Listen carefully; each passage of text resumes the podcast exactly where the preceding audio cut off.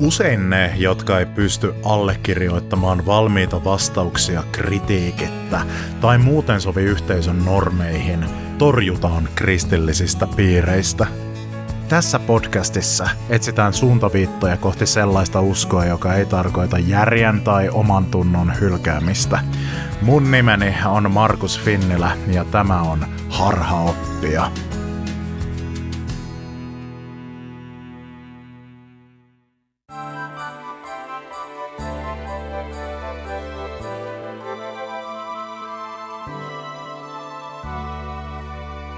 Tämä jakso on jatkoa viime jaksolle ja toka osa minun ja hyvän ystäväni teologi Pasi Schultzin adventin kunniaksi tekemästä live-striimistä, joka ei liity adventtiin millään lailla, vaan puhuttiin kauan siitä, että miten monessa kulttuurissa esiintyy myytti siitä, että aikojen alussa on tapahtunut tämmöinen uhri, kun joku Jumala on uhrannut itsensä ja luonut omasta kehostaan sitten universumin tai ihmiskunnan.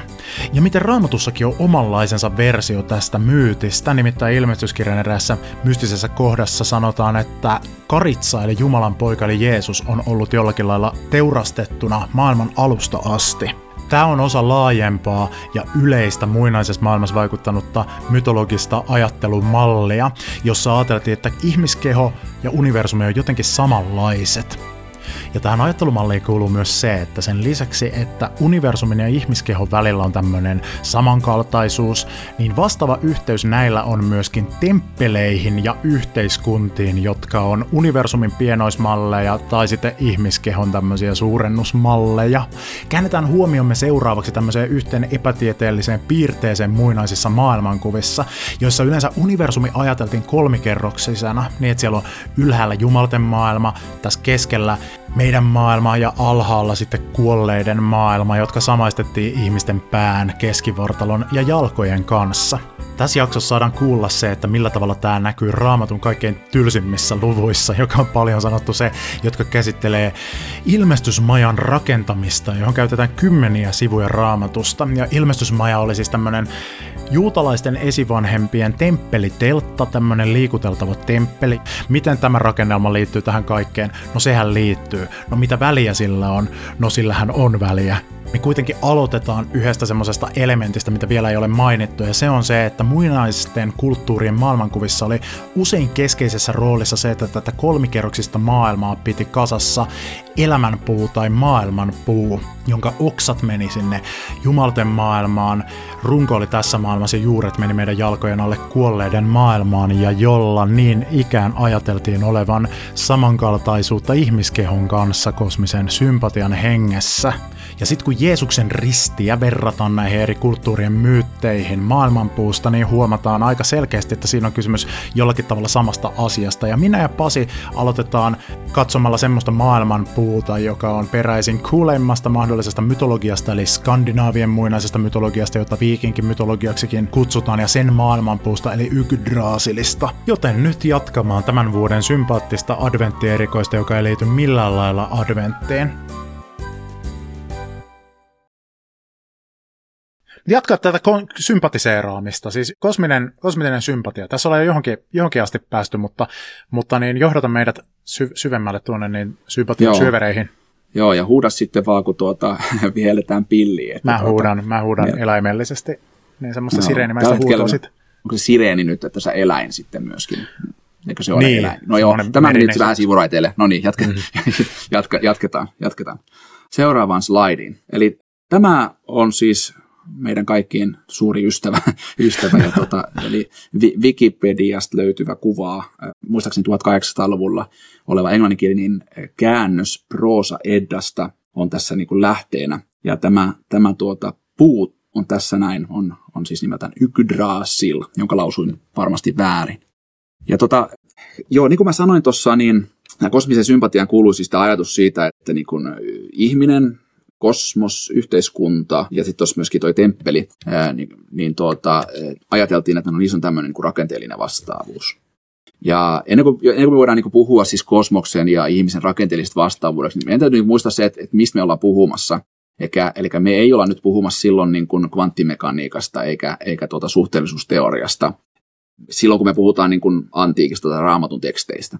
Että niin kuin me molemmat ajatellaan, tai varsinkin tuo mun väikkäri niin kuin, niin kuin esittää, että kyllä niin kuin raamatun kirjoittajat oli kiinnostuneita tieteestä mut, ja, ja tuota, käytti sitä tosi paljonkin paikotellen teksteissään, mutta se tiede, jonka kanssa ne kävi niin kuin vuorovaikutusta, se, se maailmankuva, se kosmologia, jonka kanssa ne, ne niin kuin oli tekemisissä, niin ei ole tämä moderni niin kuin kosmologia, vaan, vaan se on se niin kuin antiikin, antiikin kosmologia.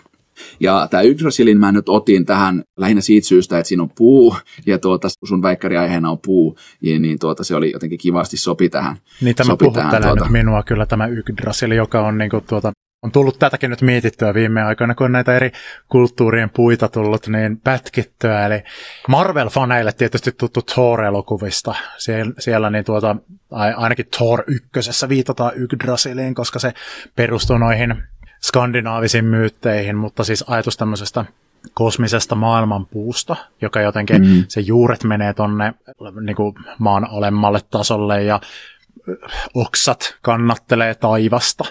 Ja mm. se niin kuin edustaa tämmöistä kosmoksen kasassa pysymistä. Niin kauan kuin Yggdrasil on pystyssä, niin pysyy kosmos kasassa. Ja skandinaaveillahan oli tämmöinen maailmankuva, että oli yhdeksän maailmaa yleensä hahmotettiin olevan. Siellä oli Asgard, eli, tai Asgard, se varmaan on jumalten maailma, ja oli Midgard, eli tämä Middle Earth, eli tämä ihmisten maailma, mm. ja oli, oli haltioiden maailmaa ja jättiläisten maailmaa ja vaikka mitä tämmöistä. Ja mm. sitten nämä jotenkin samaistettiin nämä Yggdrasil maailmanpuun oksat tähtikuvioihin. Että tähtikuviot on mm. tämmöisiä näkymättömiä oksia ja sitten, sitten siellähän meni käärme sen siellä niin kuin alhaalla kierteli sitä niin kuin käärme, missä on myös yhteyksiä vaikka tänne niin kuin raamatun paratiisisysteemeihin, tai tämmöinen lohikäärme, ja sitten sen niin kuin huipulla istuskeli kotka, ja sitten niiden välillä juoksi semmoinen orava, joka vei solvauksia sieltä kotkalta sille lohikäärmeelle, ja sitten se, se niin kuin tuota niin, lohikäärme sitten vei, tai niin kuin se sitten solvasi takaisin sitä kotkaa aina, ja tämä orava juoksenteli ylös alas sitä puuta, ja liittyy kaikkea tämmöistä, että tämä Yggdrasil, mm. niin että sitä koko ajan eläimet syö, mutta sitten se koko ajan uudistuu. Ja, ja sitten siihen liittyy tämmöistäkin, että sen osista tulee eläimiä ja eläimet muuttuu sen osiksi ja siihen liittyy tämmöinen kaiken elämän yhteen kietoutuvuuden ulottuvuus aika kiinnostavalla tavalla ja tähän, tähän puuhun. Mm, kyllä. Joo, ja tota, mä otin tämän niin kuin vaan yhtenä esimerkkinä siitä, miten kun tässä jotenkin kivasti tässä kuvassa vaikka näitä maailmoja tosiaan on, on niin kuin yhdeksän, niin, niin tuota, jotenkin tässä kuitenkin niin kuin tämä kuva auttaa meitä hahmottaa sitä, että ja siis eri kulttuureissa maailmankuvat vähän vaihteli, mutta semmoinen niin perusrunko oli, oli kutakuinkin sama. Ei nyt ihan kaikkialla, mutta, mutta aika lailla, aika lailla tuota, joka paikassa sen sama.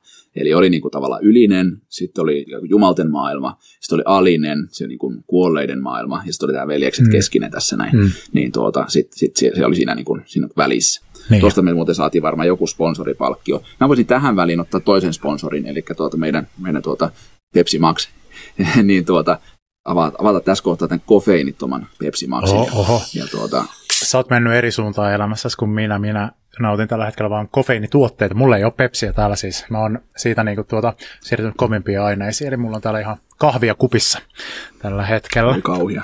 Joo, Joo toi on aika mielenkiintoinen. Siis, no ensinnäkin siis tämähän on niin kuin jonkinlaisessa muodossa tämä Yggdrasilin versio myöskin niin kuin suomalaisessa tai niin, kuin niin sanotussa suomalaisessa muinaisuskossa, jollaista ei ole oikeasti ollut mm. koskaan olemassakaan, mm. vaan eri, erimoisia niin uskomus, uskomuksia ollut ja niin kuin tutkijat sitten koittanut rekonstruoida niitä sitten, mutta niin kuin on tunnettu tämmöinen ajatus suuresta tammesta, joka kannattelee, kannattelee maailmankaikkeutta, ja Kalevalassakin on jonkinlainen versio siitä, ja Sampo itse asiassa mm. saattaa olla mm. tosi kaukainen mm. kehittymä myöskin tästä, tästä niin kuin suuren tammen ideasta. Sitä on ainakin spekuloitu paljon, siellä on tiettyjä etymologisia perusteluita ja tämmöisiä mytologisia, mm. symbolisia perusteluita, minkä takia Sampo ja tämä kosminen puu ja kolmikerroksinen maailmankuva yhdistyy toisiinsa. Mutta sitten tämä on aika niin kuin mielenkiintoista senkin takia, että kun tuota niin, niin sä puhuit siitä tuossa aiemmin tästä niin kuin, intialaisesta jumaluudesta, joka uhraa itsensä meidän vuoksi. Joo. Niin kuin siis tämä liittyy myös Yggdrasiliin, koska mm. siis skandinaaveilla oli tämmöinen myytti, jonka mukaan Odin, siis ylimmäinen jumala mm. Odin, niin että hän uhrasi itsensä tuossa puussa, tai niin kuin meni tuonne Yggdrasiliin, ja sitten se niin kuin ripustettiin siihen puuhun, ja omalla seipäällään se sitten oli siinä kiinni yhdeksän päivää, joka mm. on niin kuin tuota, No se liittyy tuohon Yggdrasilin yhdistämään yhdeksän maailmaan, joka, jota on mm-hmm. spekuloitu, että no se on muuntuma tästä kolmikerroksisesta maailmankuvasta, koska kolme kertaa kolme on yhdeksän. Yhdeksän mm. päivä oli sitten uudin siinä.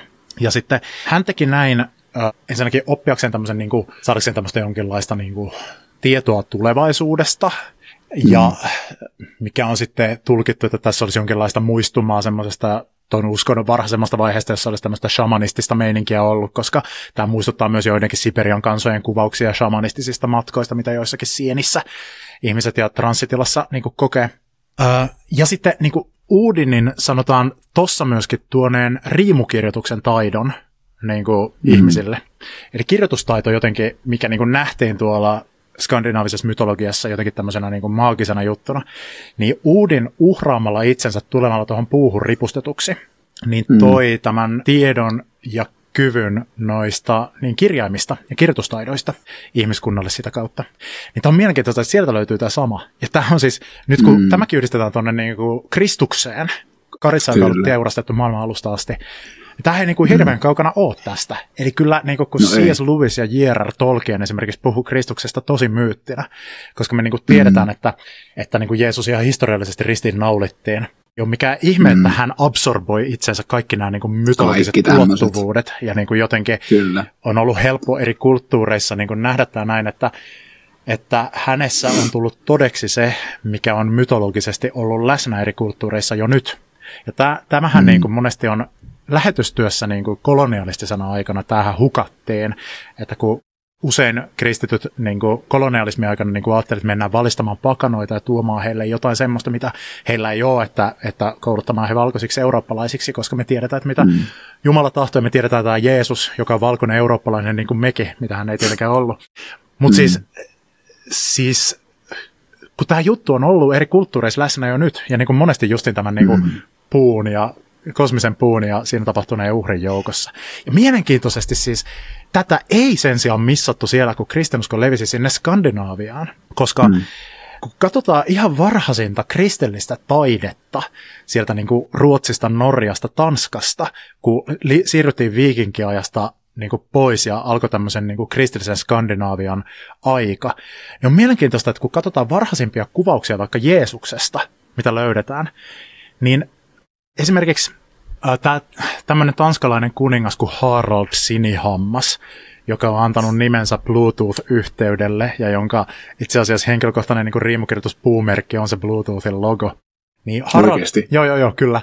Ja seitä on perusteltu jotenkin tällä, että Harald Siniharmas, y, Siniharmas, Sinihammas yhdisti jotenkin nämä niin kuin skandinaaviset kansat yhdeksi valtakunnaksi tai jotain, jotain tämmöistä, en mä muista tarkasti, mutta ja samalla tavalla Bluetooth yhdistää meitä toisiinsa, jotain tämmöistä. No, joka tapauksessa siis Harald Siniharmas oli ukkeli, joka myös niin kuin kristillisti, tai niin kuin hän kääntyi kristityksi ja niin kuin kristillisti tätä valtakuntaa semmoisella kollektivistiseen kulttuuriin liittyvällä tavalla, jota niin kuin me ei pidetä niin kuin ollenkaan hyvänä välttämättä, että se oli aika ilmoitusluontoinen asia pitkälti, että no, me ollaan nyt kristittyjä. Mutta anyway, niin mm. Tanskassa, jossain päin Tanska on tämä siis onko se nyt 900-luvulta oleva riimukivi, jonka on tämä Harald Sinihammas, Mr. Bluetooth, pystyttänyt. Ja siis siinä on mielenkiintoista, koska siellä on siis varhaisin tämmöinen niin kuin pohjoismaiseen kristillisyyteen liittyvä kuvaus Jeesuksesta ristillä. Mutta sitten se onkin kuvattu siis semmoisella tavalla, että, että siinä siis ei ole siis varsinaisesti ristiä, vaan siinä on siis Jeesus kuvattuna tämmöisessä niin krusifiksiasennossa. Mm. Mutta sitten se risti onkin tämmöinen elävä puu, joka on semmoinen siis vähän viiniköynnösmäinen, niin kuin, että se kietoo, että Jeesus on jäänyt ikään kuin kiinni semmoisiin niin oksiin. Ja se on siis kuvattu samalla tavalla kuin miten Yggdrasil kuvatteen, tai mitä on tulkittu, että tämmöisessä niin kuin pakanallisen ajan viikinkin taiteessa Yggdrasilia kuvataan. Niin Jeesuksen ristin sijaan, niin kuin tässä varhaisessa skandinaavisessa kristiuskossa, niin kuin se ristiinnaulitseminen kuvataan mytologisesti tällä tavalla, että Jeesus on kietoutuneena Yggdrasiliin. Mikä kertoo siitä, että ne, ne niin kuin jotenkin hoksas ne ekat tyypit, jotka kääntyi kristinuskoon tuolla niin kuin meidän länsinaapureissa. Ne hoksas jotenkin tämän jutun, että ne, niille, niille oli ongelmatonta käyttää, ää, käyttää tämmöisenä niin kuin kuvallisena elementtinä tätä, mikä oli liittynyt tähän Odinin uhraamiseen, ja siirtää se ihan muitta mutkitta kuvaamaan Kristusta. Ikään kuin tälleen, että niin kuin Odin Odin myytti on valmistanut tietä Kristukselle. Ja tämä niin kuin näkyy mahdollisesti myöskin esimerkiksi varhaisimmassa säilyneessä skandinaavisessa myös kirkkoarkkitehtuurissa. Tästä semmoinen Murphy-niminen kaveri, joka, joka on niin kuin joku mytologian tutkija, mutta se on kans, oli kanssa benediktiini munkki tai pappi tai jotain, jotain tämmöistä, no katolinen teologi anyway, Murphy jotakin, en muista etunimeä, niin, mutta linkitään show notesiin, niin kirjoitti semmoisen mm. kirjan, missä hän niin kuin analysoi ja osoitti aika siististi sen, että miten, kun Norjassa on näitä tämmöisiä sauvakirkkoja, jotka on aivan upeita, semmoisia tosi niin kuin heavy metal estetiikan niin kuin mukaisia tämmöisiä mm. ikivanhoja puukirkkoja, jotka on monen niin kuin black metal niin kuin julkaisunkin kanne, kannesta löytyy, mm. koska ne näyttää niin heavy metallilta. Ja en ole ikinä päässyt käymään, mutta ne on niin kuin aivan sairaan upeita paikkoja ja niin kuin edustaa semmoista säilynyttää skandinaavista viikinkieltäkin perustuvaa puuarkkitehtuuria. Niin tämä Murphy tässä kirjassaan osoittaa aika vakuuttavasti sen, että nämä sauvakirkot on rakennettu siis Yggdrasiliksi, että niin kuin tyyppi, Oho. joka sinne niin kuin astuu, niin se, se niin kuin astuu Yggdrasilin sisälle, tämän maailmanpuun sisälle. Ja niin kuin, tämä niin kuin näkyy siinä, että siinä niin kuin on niin nämä kää, lohikärmeet kuvattuna ja on sitä kotkaa ja oravaa ja näitä kaikkia ja muitakin tämmöisiä juttuja. Ja miten sitten toi Murphy tulkitsee tätä niin siten, että siinä hyödynnetään tämmöisellä luovalla tavalla Ragnarök-myyttiä, eli skandinaavista maailmanlopun tämmöistä eskatologista myyttiä, jossa siis se menee tällä, että kaikki jumalat kuolee tai suurin osa jumalista kuolee ja elämä kuolee ja kaikki tuhoutuu ja maailmalla kiertävä tämä niin lohikärme, jättiläiskärme hyökkää maalle ja kaikki menee aivan pilalle, mutta sitten Yggdrasil, eli tämä elämänpuu, se ottaakin niin suojelukseensa kaksi ihmistä, tota niin, miehen ja naisen, jotka on tota, nimeltä, mitkä ne nyt on. No joka tapauksessa nämä tyypit, jotka Lif ja Lifhasir, tai Lif ja Lifhasir, joista tulee sitten uuden ihmiskunnan ja uuden luomisen tämmöiset niin kantavanhemmat. Niin Yggdrasil niin kuin kietoutuu niiden ympärille nyt suojaamaan niitä tässä Ragnarök-myytissä. Ja sitten kun maailman myllerrys on ohi ja Ragnarökin tapahtumat on ohi, niin nämä ihmiskunnan uudet isä ja äiti tuleekin sieltä sitten ulos sieltä maailmanpuun sisältä, astuu maailmaan, asuttaa maailman uudelleen ja tulee uusi luominen. Mm. Niin tätä sitten voidaan tulkita tätä varhaista skandinaavista kirkkoarkkitehtuuria niin, että siinä nähtiin tälleen, että kun sä meet sinne kirkkoon ja oot osana kirkkoa, mm. niin sä tuut osaksi tätä tätä Yggdrasilia, jonka, joka on samalla Kristuksen risti ja niin kuin yhteys häneen ja yhteys tähän uuteen elämänpuuhun. Ja että sä siinä tuut tavallaan ristin suojaamana kannetuksi siihen uuteen luomiseen. Tämä on mun mielestä ihan hullun, hullun siistiä. Ja niin kuin, no. tässä niin kuin loksahtelee näitä, näitä kuvioita kyllä paikalleen niin kuin tässä, kun niin kuin kuuntelen tätä sun, sun niin kuin tuota ajatuksia tästä kosmisesta sympatiasta myöskin ja tästä eri kulttuurien ja mytologioiden yhteydestä kristinuskoon. Joo, tuolla on varmasti paljon niin ammennettavaa. Meillä, meillä on täällä tota, tullut muutamia kommentteja tänne liveen tuonne tota, tuota, tuota tupen puolelle. Ensinnä täällä, kun me puhuttiin siitä kosmisesta sympatiasta, täällä on as above, as, as above, so below ajatus kyseessä. Joo, sikäli kun ymmärsin tuon ajatuksen, niin tuota, jotakuinkin siitä kyse. Sitten täällä on, että voisiko kärsimyksen olemassaoloa maailmassa pohtia jotenkin myös luonnon kautta. Joo, hmm sä sitä pohdit tuossa jonkun verrankin. Hmm. Tuota, mutta ilman muuta, jos on joku semmoinen vielä täsmällisempi niin kuin kysymys tuosta, että joku tietty näkökulma, niin voidaan ottaa, niin. ottaa se mm. pohdinta. Mulla tulee mieleen siitä, siitä vielä se, että siis oli tämä venäläinen ortodoksiteologi Sergei Bulgakov, josta vähän kiistellään, että oliko se, mm. oliko se harhaoppinen vai oliko se oikeaoppinen mutta niin, joka on tosi paljon vaikuttanut sitten niin kuin myöhempään ortodoksiseen ajatteluun ja laajemminkin. Hänellä oli joku tämmöinen käsitys, tämmöinen niin kuin harhaoppinen tulkinta Jumalan viisaudesta, eli Sofiasta, tai joka niin kuin saattaa olla oikeaoppinen tai sitten ei.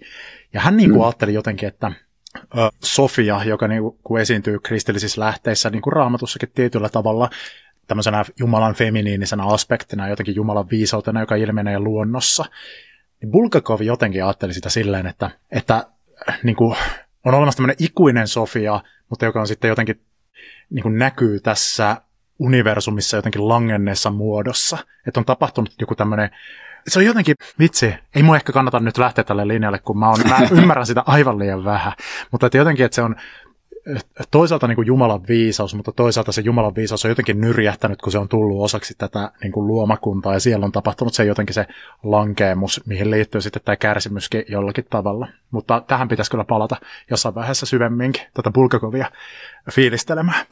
Joo, ehdottomasti, ehdottomasti.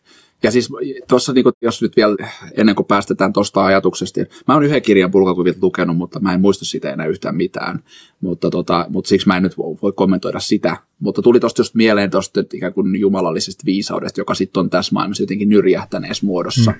Niin tämähän niin kuin raamatussa just toi tavallaan tämä kahden naisen niin kuin tuota, e, siis tämä tämmöinen kuva, niin se, se kumpuaa sieltä, sieltä tota, viisauskirjallisuudesta niin kuin tulee tämä ajatus, että on ikään kuin, ikään kuin tämmöinen niin kuin todellinen puhdas viisaus, se kuvataan niin kuin naisena. Mm. Ja sitten on tämmöinen niin kuin itsekäs, hedonistinen viisaus, mm. ja sekin kuvataan naisena. Mm. Ja sitten tavallaan niin kuin se, tämä nainen on sitten jalo, ja tämä on sitten tämmöinen niin kuin irstaileva nainen. Ja, ja tämähän kulkee niin kuin läpi raamatun ikään kuin sinne ihan ilmestyskirjaan asti, ja siellä sitten tämä, tämä on tämä niin kuin viisas. Nyt itse asiassa me päästiin tämän ilmestyskirjan 12 lukuun. Johon me ollaan joka mä, niinku- ikinen mä pelkäsin, mä pelkäsin, että, eikö me, että miten, me, miten me oikein niin löydetään sinne. Kyllä se sieltä tuli. Eli, eli ilmestyskirjan 12 luvussa, jossa, jossa tuota, kuvataan tämä, tämä niin kuin, no, Jumalan synnyttäjä, joka on siis hyvin, hyvin niin kuin semmoinen rikas symboli siellä. Ja, ja tota, miten tämä, sit, niin kuin tämä nainen sitten viedä sinne erämaahan, se, se pakenee sitä lohikäärmettä sinne. Ikään kuin sitten hetken kuluttua siellä, siellä sieltä erämaasta muistaakseni niin kuin sitten tulee tämä toinen nainen, vai onko se toinen nainen vai sama nainen, joka sitten ratsastaakin sillä lohikäärmillä. Hän on niin kuin tämmöinen niin kuin, niin kuin portto sitten, sitten siinä, siinä tarinassa, hmm. sitten on niin kuin Babyloni. Siinä on ikään kuin kaksi kaupunkia, kaksi naista, kaksi. Ja mä, mä ajattelen sen niin kuin näin, että, että me ollaan koko ajan niin kuin näiden kahden niin kuin viisauden jotenkin ikään kuin semmoisessa niin kuin risteyskohdassa, että me voidaan koska tahansa valita niin kuin kumpi tahansa näistä. Ja ikään kuin se, se viisaus, joka on niin kuin semmoista jotenkin jumalallista ja kaunista, niin se on just semmoista niin kuin altruistista hmm. viisautta ja semmoista, niin kuin, joka ottaa niin kuin kaiken huomioon, kaikki huomioon. Ja sitten taas tämmöinen niin kuin hedonistinen niin kuin viisaus ja, ja vallan tavoittelu, kaikki se ikään kuin Siis kyllähän se, se vaatii niin kuin, niin kuin tietynlaista viisautta tai semmoista niin kuin viisauden jotain semmoista vinoutunutta muotoa, että kykenee niin kuin aiheuttamaan niin kuin massiivista tuhoa mm. ympäristössä no. ja niin kuin, niin kuin manipuloimaan ihmisiä omaksi edukseen ja näin poispäin. Että, että niin kuin, mä ajattelen niin kuin jotenkin näin, että ei tämä välttämättä enää liity mitenkään tuohon Bulgakoviin. Ei mitenkään mutta, välttämättä. Niin kuin, mutta, mutta, mutta me päästiin kuitenkin sinne ilmestyskirja kahden. Se on oikein, se on tärkeintä. Arvo itsessään. Joo. No tota, jatketaanko me vielä tästä? Sano sitten tosissaan pillillä, kun lopet. Mä olen nyt avoin Joo. tälle, että mihin tämä johtaakaan, niin antaa mennä vaan. Kosminen sympatia palautetaan mieleen tämä meidän aihe, joka on siis, että jotenkin ihmiskeho, temppeli, luomakunta mm. muinaisissa niin kuin, tuota, tämmöisissä maailmankuvissa ja raamatussakin, niin jotenkin nämä linkittyvät toisiinsa, niin jatkahan siitä eteenpäin. Joo, ja he, tota, jotta me voidaan jatkaa, niin meidän täytyy siis jatkaa suuren taiteen äärellä. Mä tiedän, tunnistatko sä, tunnistatko sä tuota, itseäsi tästä kuvasta, mutta tämä on siis meidän vieraskirjasta vuodelta 2018, kun tuota, te, olette, te olette ollut meillä käymässä ja, ja tuota, tässä, tämän yläpuolella lukee, lukee tuota luomiskertomus. Mä arvelen katsovani tässä nyt, niin siis ilmestysmajan tai Jerusalemin temppelin pohjapiirrosta, mm. jossa siis mä näen nyt siis tosiaan kulkärkikynällä tai tussilla paperille piirretyn tämmöisen kolmiosaisen tilan, jossa on ukkeleitakin ja siinä on siis esipiha, jossa on tämmöinen mm. meri ja uhrialttari ja sitten siinä on pyhä ja kaikkein pyhin ja liiton arkkuakin siellä on ja nyt kun sanotin, kyllä mä tunnistan tästä mun käsialani. Joo, No siis tämähän on nyt yksi esimerkki, mitä tutkijat on jotakuinkin nyt yksimielisiä siitä, että, että ilmestysmajan ää, niin pohjapiirros, joka vie ihan käsittämättömän määrän sivutilaa niin kuin tuota, siis raamatusta ja niin kuin toisesta Mooseksen kirjasta, että kuvataan siellä uudelleen ja uudelleen ja mm. uudelleen ja ikään kuin jatketaan, niin kuin, että ensin teet tällainen, niin sitten no sitten he tekivät tällaisen ja, ja niin kuin kaikki yksityiskohdat. Ja se on semmoinen, niin kuin, mikä niin kuin monelle nuorelle tai lapselle tai kuka tahansa, joka yrittää lukea raamattua läpi, niin siinä kohtaa yleensä niin kuin, alkaa tuntua, että onko tässä mitään järkeä. Ja sitten pääsee onneksi kolmanteen Mooseksen kirjaan ja alkaa tuntua, että oli siinä sittenkin tosi paljon enemmän järkeä siinä edellisessä. Mutta, mutta tuota, tutkijat on aika yksimielisiä siitä, että niin kuin, tämä on nyt malli, niin kuin yksi esimerkki tämmöisestä mikrokosmoksesta, Eli, eli tota, ilmestysmaja on, on niin kuin rakennettu, tai se, sen, sitä kuvataan niin kuin, niin kuin makrokosmoksena, eli että se, se heijastelee sitä, miten niin kuin tämä maailmankaikkeus on, on rakennettu.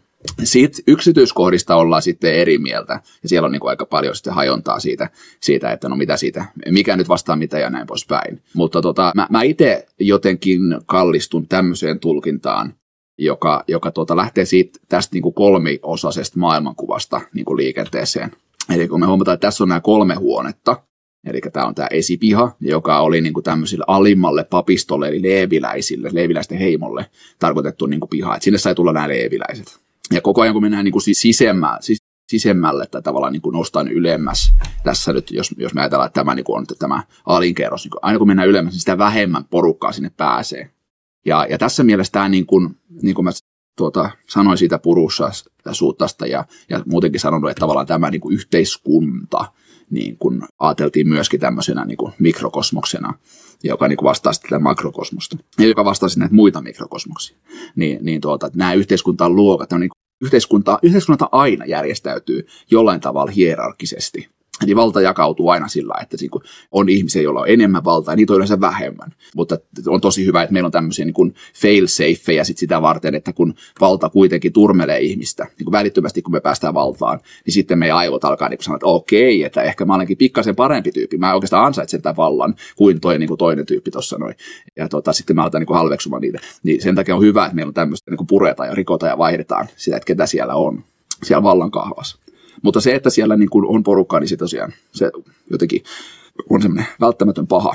Mutta tässä on siis tämmöinen hierarkinen niin kuin rakenne niin kuin havaittavissa. Eli täällä esipihalla oli ne leeviläiset, sitten niistä tämmöinen yksi perhe, tämmöinen, niin kuin, no tässä ikään kuin Mooseksen kirjoissa se on se Aaronin suku, niin tuota, he sitten sai, sai toimittaa tätä niin kuin varsinaisen papin virkaa. Eli nämä tämmöisiä niin kuin apupappeja. Ja sitten oli tämä niin kuin varsinaiset papit. Ja ne pääsi tähän pyhään. Ja sitten oli niin kuin yksi pappi valittiin siitä, siitä niin kuin papistosta, ja hän oli yli, ylimäinen pappi, ja kerran vuodessa se sai mennä, ainoastaan kerran vuodessa se sai mennä tänne kaikkein pyhimpään. Ja, ja tota, tämä oli se, niin kuin sit, missä se niin kuin Jumala niin kuin, tavallaan asui. Ei pelkästään niin, että se nyt oli sie, ainoastaan siellä, vaan, vaan mutta kuitenkin, siis muistan, tässä on tämä mikrokosmos, makrokosmos homma. Eli se on se, missä Jumala asuu, missä Jumalan läsnäolo on. No jos me ajatellaan näin, että tämä on sitten tämmöinen kolmikerroksinen maailma, No tämä on se jumalten maailma, se enkelien maailma, jumalten maailma. Miten tämä näkyy sitten käytännössä tässä, tässä tota, niin kuin ilmestysmajan niin kuin arkkitehtuurissa?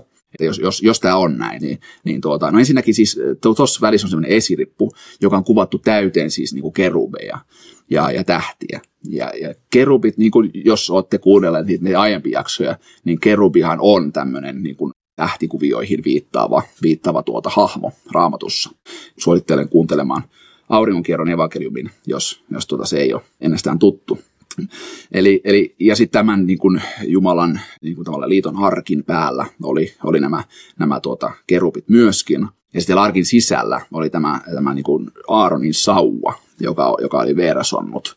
Eli jonkun sortin elämänpuu ehkä, niin kuin symboli. Ja sitten myöskin se oli se sama sauva, joka sitten oli muuttunut semmoiseksi niin kuin merilohikäärmeeksi, niin kuin, kun oli, niillä oli ollut sellainen battle siellä, siellä tuota egyptiläisiä maageja vastaan. Niin, niin tuota, tämä niin kuin lohikäärme löytyy myöskin tuolta tähtitaivalta. Eli kun toi Yggdrasilin vaikka huippu tuossa, niin suomalaisessa perinteessä on se siis se tammen lisäksi myöskin tämmöinen käsite kuin taivaan naula. Ja kumpikin siis viittaa siihen, että no, kun me katsotaan yöllä tuonne taivaalle, niin se näyttää siltä, kun tähtitaivas pyörisi niin kuin ympäri. Ja, ja tuota, se, mikä, minkä ympärillä se pyörii, on tietenkin se pyörähdys akselin ympärillä. Ja, ja tuota, se on niin pohjoisnapa siis käytännössä. Ja taivaan napa on se, on se tuota, mitä, mitä tähtitieteilijät siitä, siitä voisi käyttää.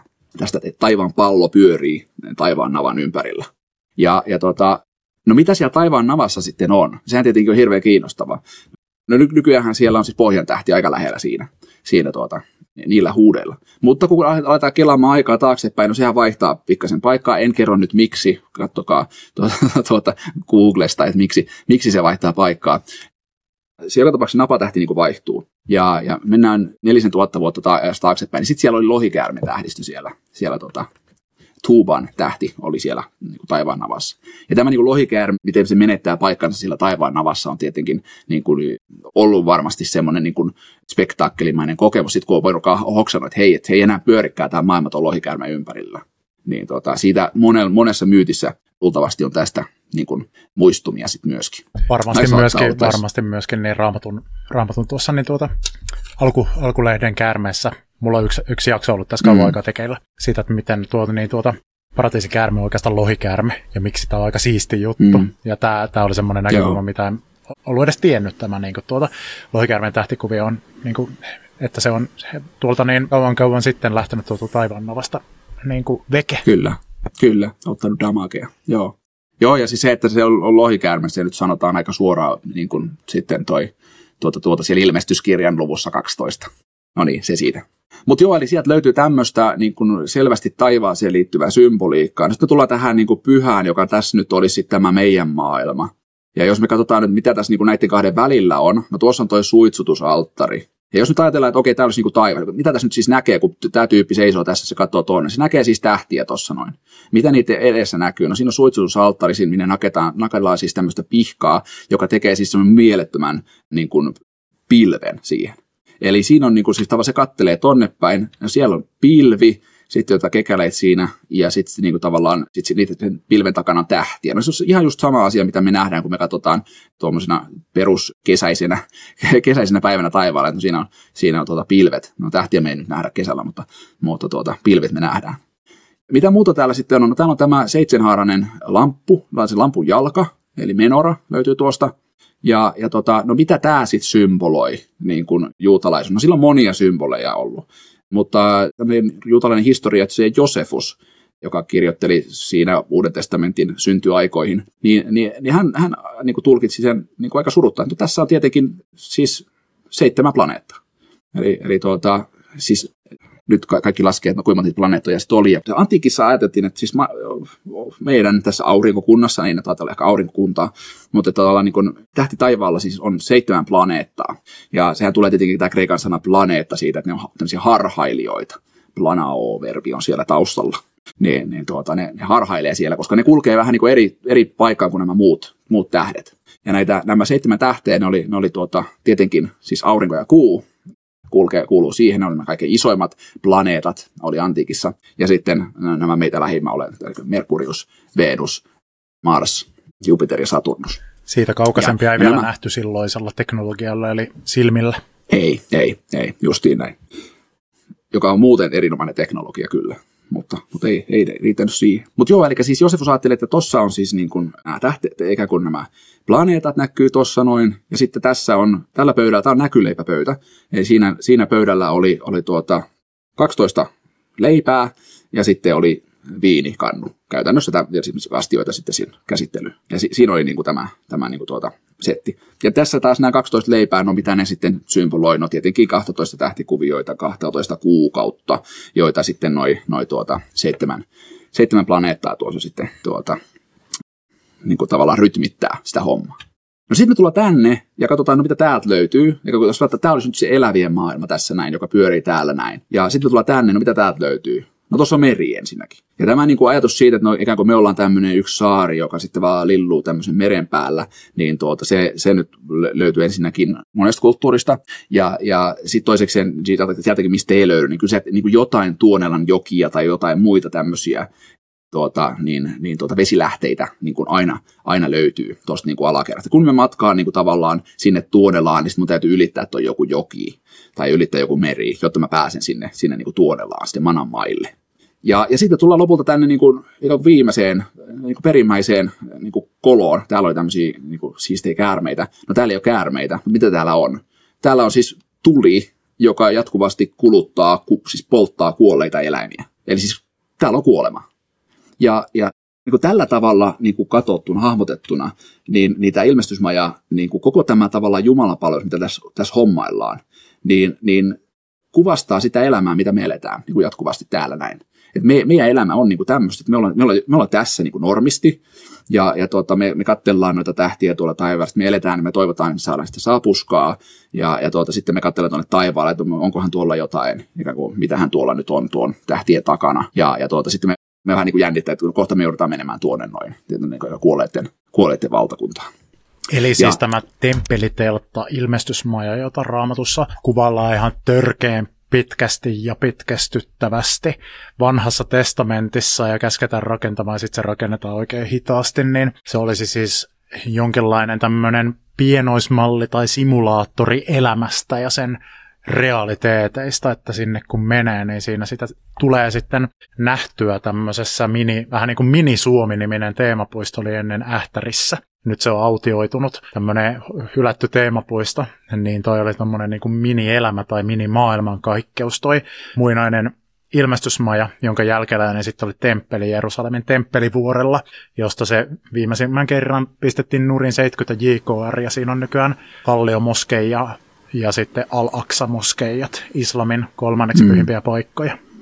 Kyllä. Mikä liittyy tähän kosmisen näkyy... niin kuin, sympatian ideaan siinä, että siis tässä ihmis, tai niin kuin, temppeli ja universumi ja sitten no ihmiselämä ainakin niin kuin jotenkin toisiaan, toisiaan niin kuin tuota vastaa, vastaa tässä ja niin kuin muistuttavat toisiaan, ovat yhteydessä.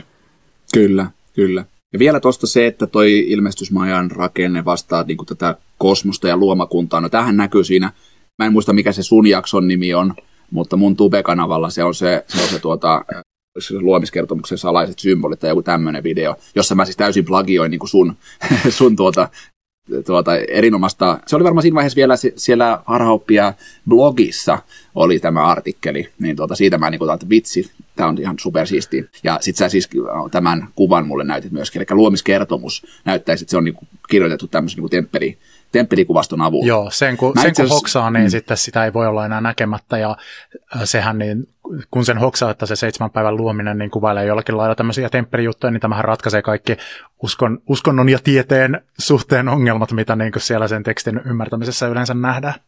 Kyllä, kyllä. Joo.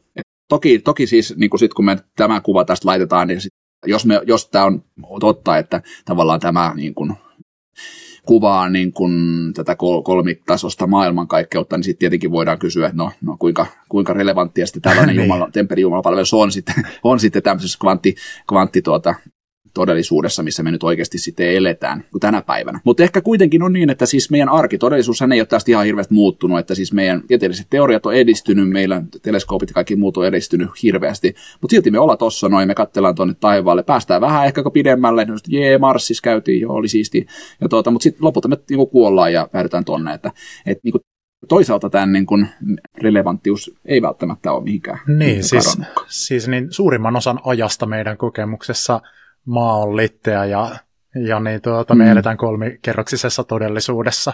Ja niin tullaan ajatelleeksi tätä niin kuin kokonaiskuvaa siitä, että me ollaan avaruuskivellä, joka lentää tuolla tai menee omaa kaareutuvassa aikavaruudessa omaa suoraa rataansa eteenpäin tuolla, niin tullaan ajatelleeksi tätä vain semmoisissa niin erikoistilanteissa, kun me yritetään mm. kuvitella semmoisia tieteellisiä juttuja, mutta niin kuin, ei meidän kokemusmaailma ole sinänsä muuttunut, että tässä me ollaan vel- veljekset keskisessä tuossa niin ylisen alla mm. ja alisen päällä ja sitä sinne aliseen sitten jossain vaiheessa siirrytään jalkojemme alle. Mm, kyllä. Meillä chattiin tullut hyviä, hyviä kommentteja. Ensinnäkin no nyt on harhaista, harhaista liveä, no todellakin. Ja tuota, sitten täällä kuningas Sinihammas vei päätökseen isänsä projektin tehdä Tanskasta yhtenäisvaltio.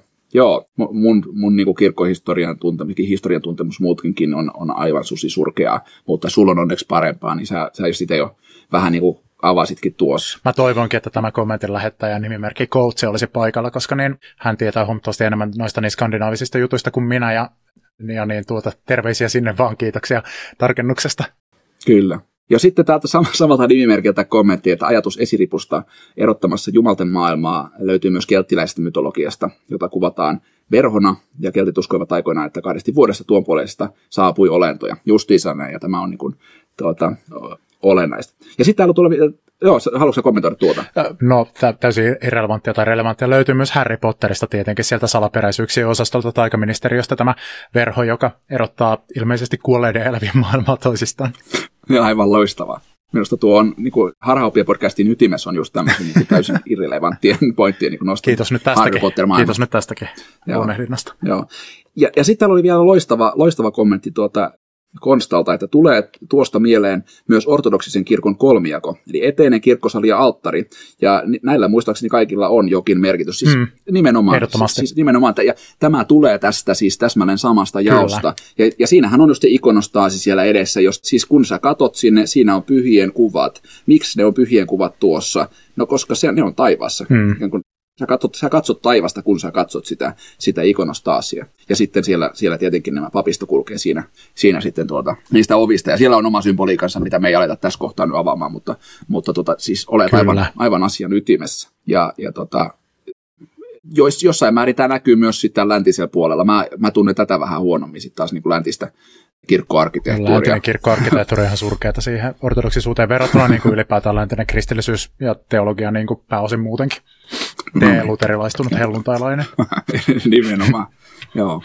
No hei, tähän voitaisiin tämmöinen pikku droppaus. Mä en tiedä, kannattaako meidän tähän nyt käyttää ihan hirveästi aikaa. Koska sä, mä näitin sun piirustuksen, niin mutta näyttää myös mun piirustus. Eli tuota, tämä on semmoinen, mikä mä joskus tuhertelin tota, ton, ton, jonkun semmoisen käytetyn kirjekuoren taakse. Ja kun mä siis niin kun, tää oli taas niitä semmoisia kokemuksia, että tota, lueskelin ilmestyskirjan ekaa lukua siinä, ja sitten mä niin olin että wow, mitä tätä tapahtuu.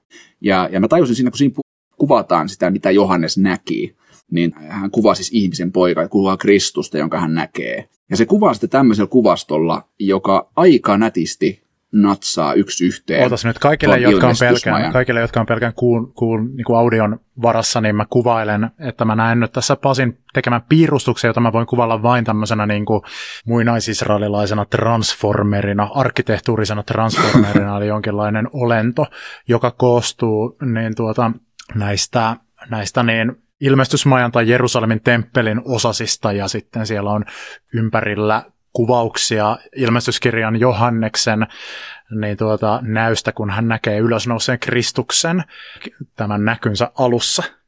Mm, kyllä. Niin, niin tämä kuvaus, mitä tässä on, että, että mä oon niin tässä nyt linkannut näitä, näitä tuota, juttuja yhteensä, että sillä on en mä muista, missä järjestyksessä nämä menee siellä, mutta tavallaan silloin suussa tulinen, ja suussa Jumalan sanan miekka, ja tuota, mulla on tuossa sitten siinä kuvana tavallaan se, miten sillä näkyisi tuossa suussa toi, toi liiton arkki, olisi sen suu tuossa ja sitten, ja siellä on ne kymmenen käskyä, eli Jumalan sana, ja se tuliset silmät olisi sitten toi suitsutusalttari, ja hiukset kuin villa olisi sitten se savu, mikä siitä nousee siitä suitsutusalttarista, ja sitten sanotaan, että sillä oli seitsemän tähteä kädessä, tämä on tietenkin menora, ja sitten tota, sen ääni oli kuin vetten pauhu, no siinä olisi sen tuossa kohtaa silleen niin kuin peittämässä kriittisiä kohtia olisi just toi niin kuin meri, ja, ja tota, eli siis se allas, pesuallas. Ja sitten siellä jalat on kuin pronssi, suitsutus uunissa, no siinä on pronssinen alttari siinä, siellä sen, sen tuota, alle, niin kuin, alkupäässä. Ja sitten, sitten tuota, kultainen vyö oli toi takaisin kullatut laudat tuossa. Mun piirroksessa voi olla joku muukin. Eli näyttää siltä, että Johanneksen ilmestyksessä siis tulee tämä kosminen sympatia nyt sitä kautta, että jos nyt ajatellaan tälle, että kun Johannes näkee ylösnouseen Kristuksen, niin hän kuvailee ylösnousutta Kristusta vähän samaan tapaan kuin kuvailisi tyyppi, joka tulee, astuu sinne Jerusalemin temppeliin, joka oli tämän ilmestysmajan mm. tämmöinen niin kuin perillinen Jerusalemin temppelin, joka oli ollut nurin todennäköisesti siinä kohtaa, kun Johanneksen ilmestys kirjoitettiin niin jo jonkin aikaa, niin, niin tässä niin kuin Kristuksen ruumis, ylösnouseen Kristuksen ruumis on temppeli, ja tuossa historiallisessa kontekstissa mm. ikään kuin ottanut sen temppelin paikan. Temppeli, mm. joka itsessään on jo jonkinlaista viittausta tähän kosmokseen, eli temppeli ja kosmos mm. liittyy toisiinsa. Niin tässä nyt Kristus ja Kristuksen kautta sitten ihmisruumis hahmotetaan ikään kuin temppelinä. Eli tämäkin linkittyy tähän, tähän vahvasti tähän ajatukseen ja myöskin mm. avaa, avaa tätä, niin kuin, myöskin palauttaa siihen, että Paritsa, joka on ollut teurastettu maailman alusta asti, että jos nyt temppeli edustaa kosmosta, ja sitten temppeli edustaa mm. Kristusta ja Kristus on uusi temppeli, niin sitten jollakin tavalla Kristuksen ja kosmoksenkin välinen tämmöinen yhteys on, on tässä niin kuin symbolisesti läsnä semmoisella tavalla, mitä niin kuin me nykyään ei ehkä tulla ajatelleeksi, mutta joka saattaa olla tämmöisten syvien mytologis-symbolisten niin kuin tämmöisten ideoiden kautta selvää pässinlihaa silloin niin kuin antiikin aikana. Mm. Ja tietenkin toi ajatus siitä, että Kristus, Kristuksen ruumis on temppeli, No se sanotaan niin suoraan niin monessa kohdassa Uudessa testamentissa, että, että tuota, vaikka Johanneksen evankeliumin siellä alkupuolella, kun alkaa lukemaan, niin tuota, se, se, on, se on, olisi tavallaan erikoista jopa, jos ei, jos ei siellä olisi jotain tämmöistä, tämmöistä kuvausta. Mutta sitten tästä nyt voisit lähteä miettimään, no oliko, johtaako, kertooko tämä nyt siitä, että ilmestyskirjan kirjoittaja oli se sama Johannes tai sama johanneslaista koulukuntaa kuin se Johanneksen evankeliumin. No en minä tiedä, mutta, mutta tuota, se on kuitenkin minusta kiinnostavaa. Mm. No sitten mä voisin ottaa tähän semmoisen vähän niin kuin outside the box, ja tässä ei mikään niin puhu vielä ollut. tässä ei ole ollut niin kuin outside the box. Ja siihen pistetään stoppi, mutta vain viikoksi, koska tämä jatkuu. Tämä jatkuu vielä sillä viimeisellä osalla meidän kosmisen sympatian keskustelusta. Ja ensi kerralla me käännetään katseemme erityisesti isä meidän rukoukseen ja siihen, että millä tavalla siinäkin saattaa olla kysymys tästä kosmisen sympatian teemasta ja maailman puuta alas laskeutumisesta. Silloin siis lisää epätervettä teologiaa ja vääriä vastauksia elämän suurimpiin kysymyksiin. Heippa!